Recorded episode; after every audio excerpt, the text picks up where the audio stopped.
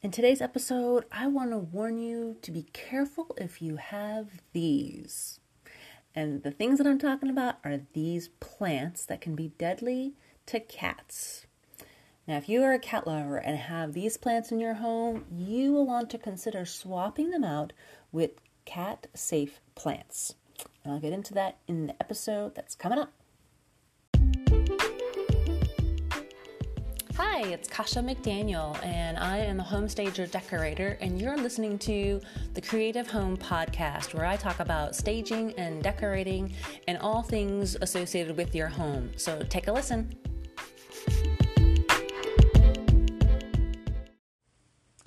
Hello, and welcome to another Creative Home Podcast. I am your host, Kasha McDaniel, and like I said in the beginning, I want to talk to you about these plants that can be deadly to cats.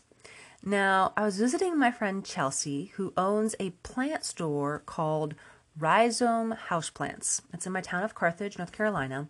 And she carries only indoor plants and ones that are really hard to kill. Believe me, I've forgotten to water mine and they are still alive. They actually make me look like I know what I'm doing. They're called rhizome plants and their roots grow horizontally. And according to Google, they store starches and proteins which enable them to, quote, perennate, perennate? I'm not saying the word right. Basically means survive an uh, unfavorable season underground. And unfavorable to me means when I forget to water them, right? So these are great ones for that. Meaning that they won't, they're hard to kill, right? So yeah, so rhizome plants for me harder to kill because they have that those roots that do that, right? So yeah, so when we got to talking, my friend Chelsea told me about one of the most common questions she gets, and the question is, are these plants safe for cats? I would have never thought of that. I would have thought safe for dogs. Well, apparently, plant loving people also love cats.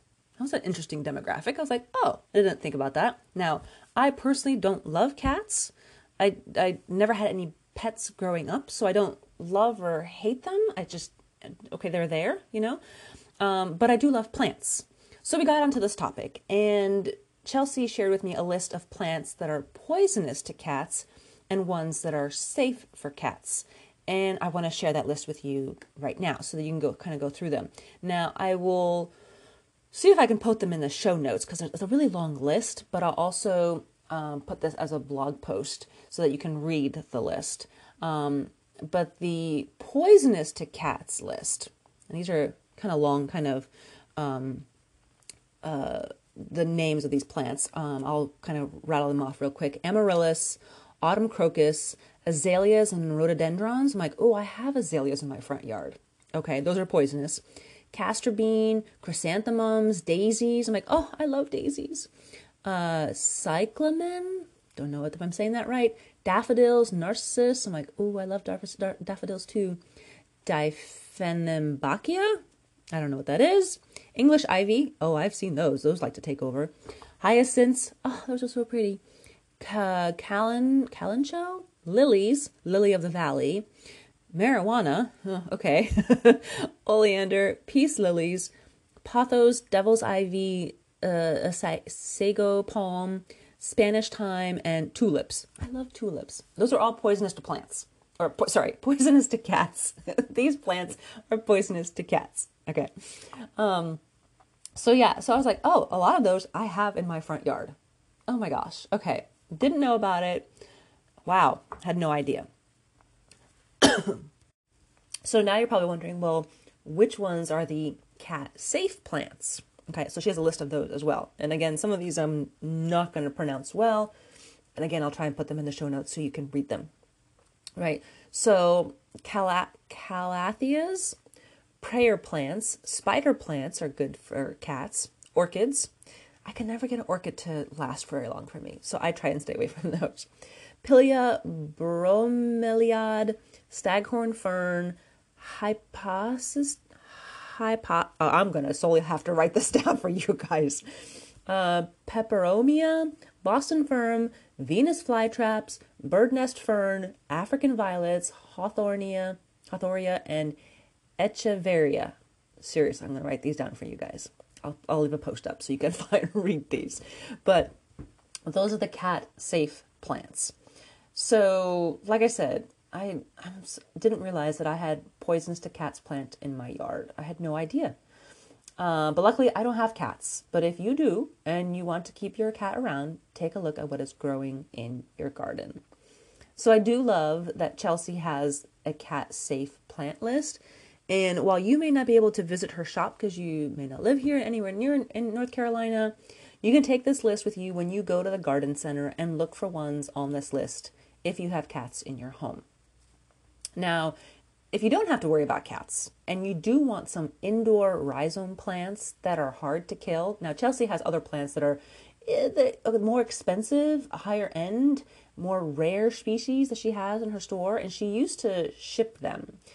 I don't. She. I asked her to yesterday when I visited her uh, if she still ships plants, and she says, mm, "I kind of stopped doing that right now." So, if you see something on her Facebook page, and I'll leave in the show notes um, her Facebook page that you can follow. If there's something that you see on there and you're thinking, oh, I'd really love to get that one, reach out to her. Maybe she'll ship it out to you. I don't know, because you know, shipping plants that's that's a hard thing to do. To you know, make sure they don't wilt. Maybe in the wintertime, you know, kind of harder to do that. Maybe it's better in the wintertime. I don't know, but um, some rhizome plants that are hard to kill, my favorites are the snake plants and ZZ plants. That's what they're called. The letter Z twice. ZZ plants. Yeah.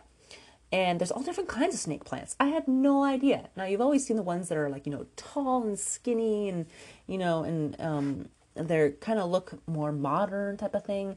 Now my house is not modern. It's more of a traditional type of home with decor and stuff like that.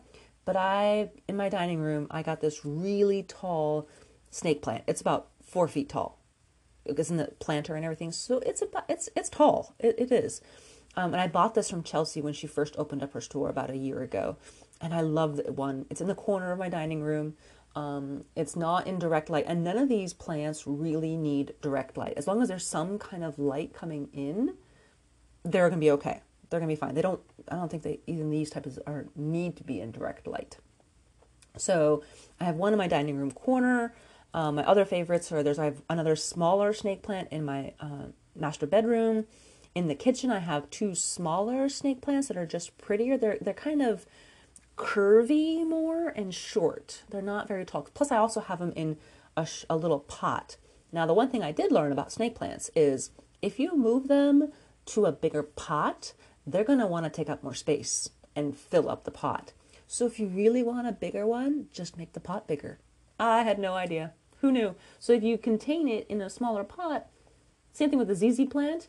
I had um, I got my ZZ plant from my office is where it ended up going, and it didn't have as many sprouts when it first started. It had like a, a sprout or two that was coming out with their um, existing ones that were there. So it wasn't very full, but when I put it in my office, it just took off. Now it's not, it's between two windows, kind of in a corner, so it's kind of shaded in there. It doesn't get direct light, but man, it just took off and filled the pot. And I was like, wow, holy cow, I really love that spot there. So I was really happy with that one.